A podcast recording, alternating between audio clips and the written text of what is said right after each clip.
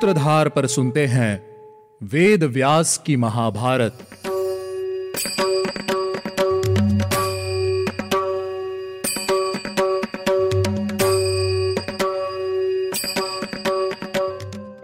आप सुन रहे हैं सूत्रधार प्रस्तुति व्यास जी द्वारा रचित महाभारत और मैं हूँ आपके साथ आपकी सूत्रधार मान्या शर्मा।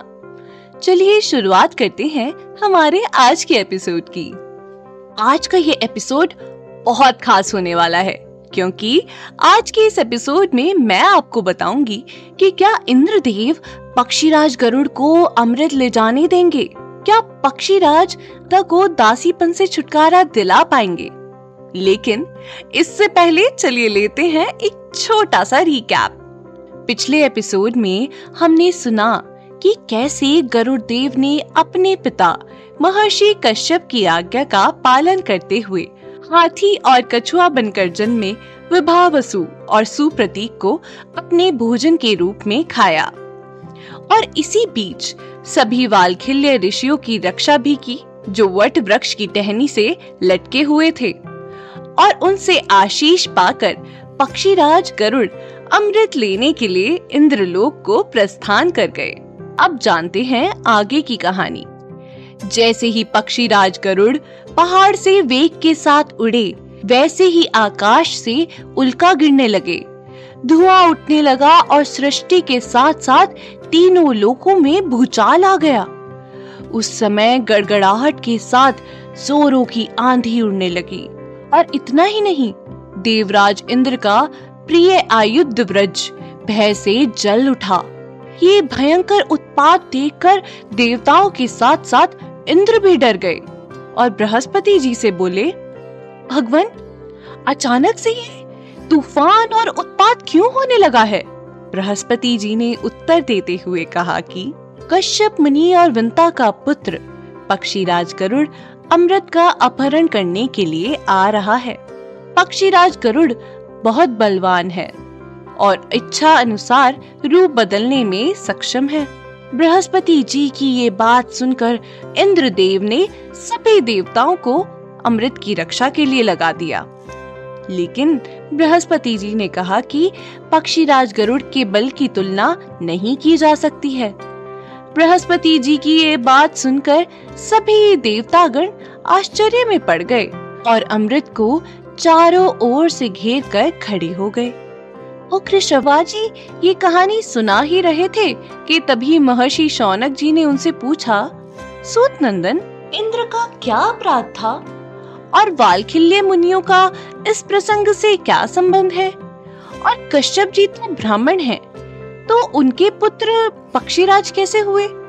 इसका उत्तर देते हुए उग्र शर्वाजी ने कहा ब्राह्मण मैं आप सभी को यह कथा विस्तार से सुनाता हूँ। तो आप सभी ये कथा ध्यान से सुनिएगा।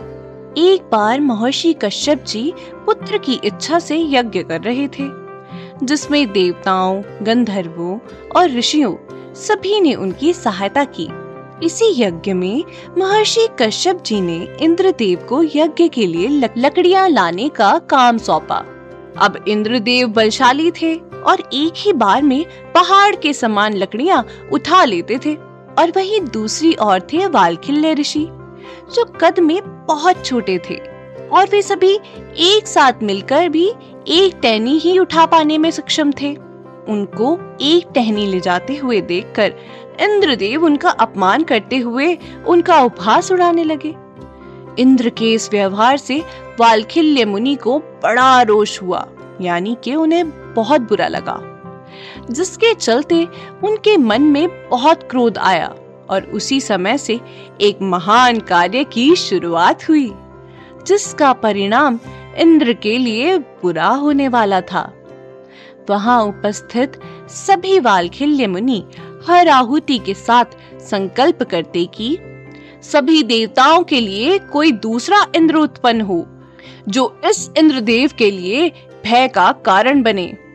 वह अपनी इच्छा से रूप बदलने वाला और बलशाली हो, जो अपनी इच्छा के अनुसार शक्ति रखने वाला हो।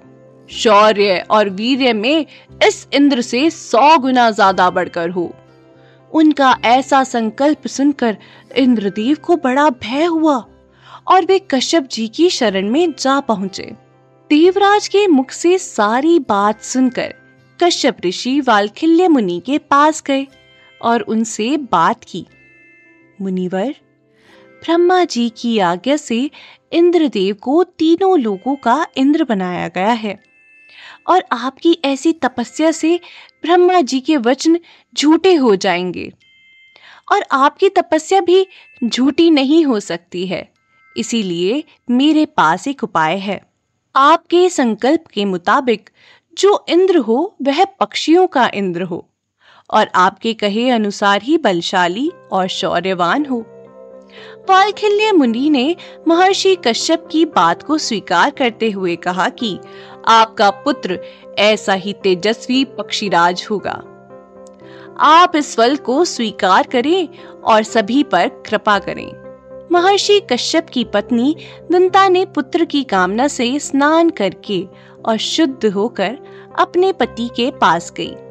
तभी महर्षि कश्यप ने उन्हें दो पुत्रों का वरदान दिया और साथ ही साथ उन्हें सावधानी रखने को भी कहा, जिसके बाद विंता को दो पुत्रों की प्राप्ति हुई, जिनमें से एक का शरीर अधूरा रह गया था और वे सूर्य देव के सारथी अरुण बने और दूसरे पुत्र हुए पक्षीराज गरुड़।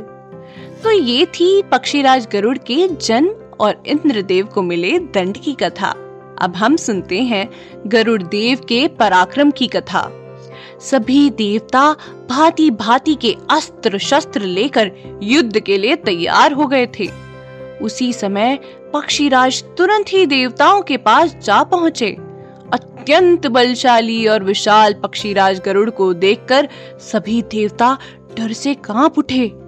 वहाँ महापराक्रमी विश्वकर्मा अमृत की रक्षा कर रहे थे। देवताओं और पक्षीराज गरुड़ के बीच भीषण युद्ध शुरू हो गया। पक्षीराज गरुड़ ने अपने पंखों से हवा उड़ाकर पूरे लोक को धूल से ढक दिया और चारों ओर अंधकार फैला दिया। कभी पक्षीराज देवताओं को अपनी चोंच से घायल करते तो कभी तेज पंजों से उन पर प्रहार करते। देवताओं को ऐसी विपत्ति में देखकर इंद्रदेव ने वायुदेव को सारी धूल हटाने का आदेश दिया, जिसके बाद वायुदेव ने सारी धूल को पल भर में ही साफ़ कर दिया। देवताओं के अस्त्र शस्त्र पक्षीराज गरुड़ को चोट पहुँचाने लगे थे। देवताओं के अस्त्रों शस्त्रों से घायल होकर पक्षीराज गरुड़ आकाश में बादलों की तरह छाकर ज़ोर ज़ोर से गरजने लगे। जिसे देखकर सभी प्राणी डर गए। सभी देवता, पक्षीराज गरुड़ पर चक्र, गदा और नाना प्रकार के शस्त्रों से प्रहार करने लगे। पक्षीराज ने भी अपने पंख फैलाकर सारे देवताओं को गिरा दिया, जिसके बाद देवताओं और पक्षीराज के बीच का ये युद्ध और भी भीषण हो गया। देवताओं का संहार करते हुए पक्षीराज जैसे ही अमृत कलश को उठाने पहुँचे, वैसे ही कलश के चारों ओर बड़ी ऊँची ऊँची ज्वालाएँ उठने लगी, जिन्हें बुझाना काफ़ी मुश्किल लग रहा था। क्या पक्षीराज गरुड़ इस अग्नि को शांत करके अमृत कलश को ले जा पाएँगे? या इंद्रदेव कोई नई नीति बनाकर उनको असफल कर देंगे? ये जानने के लिए आपको सुनना होगा हमारा अगला एपिसोड।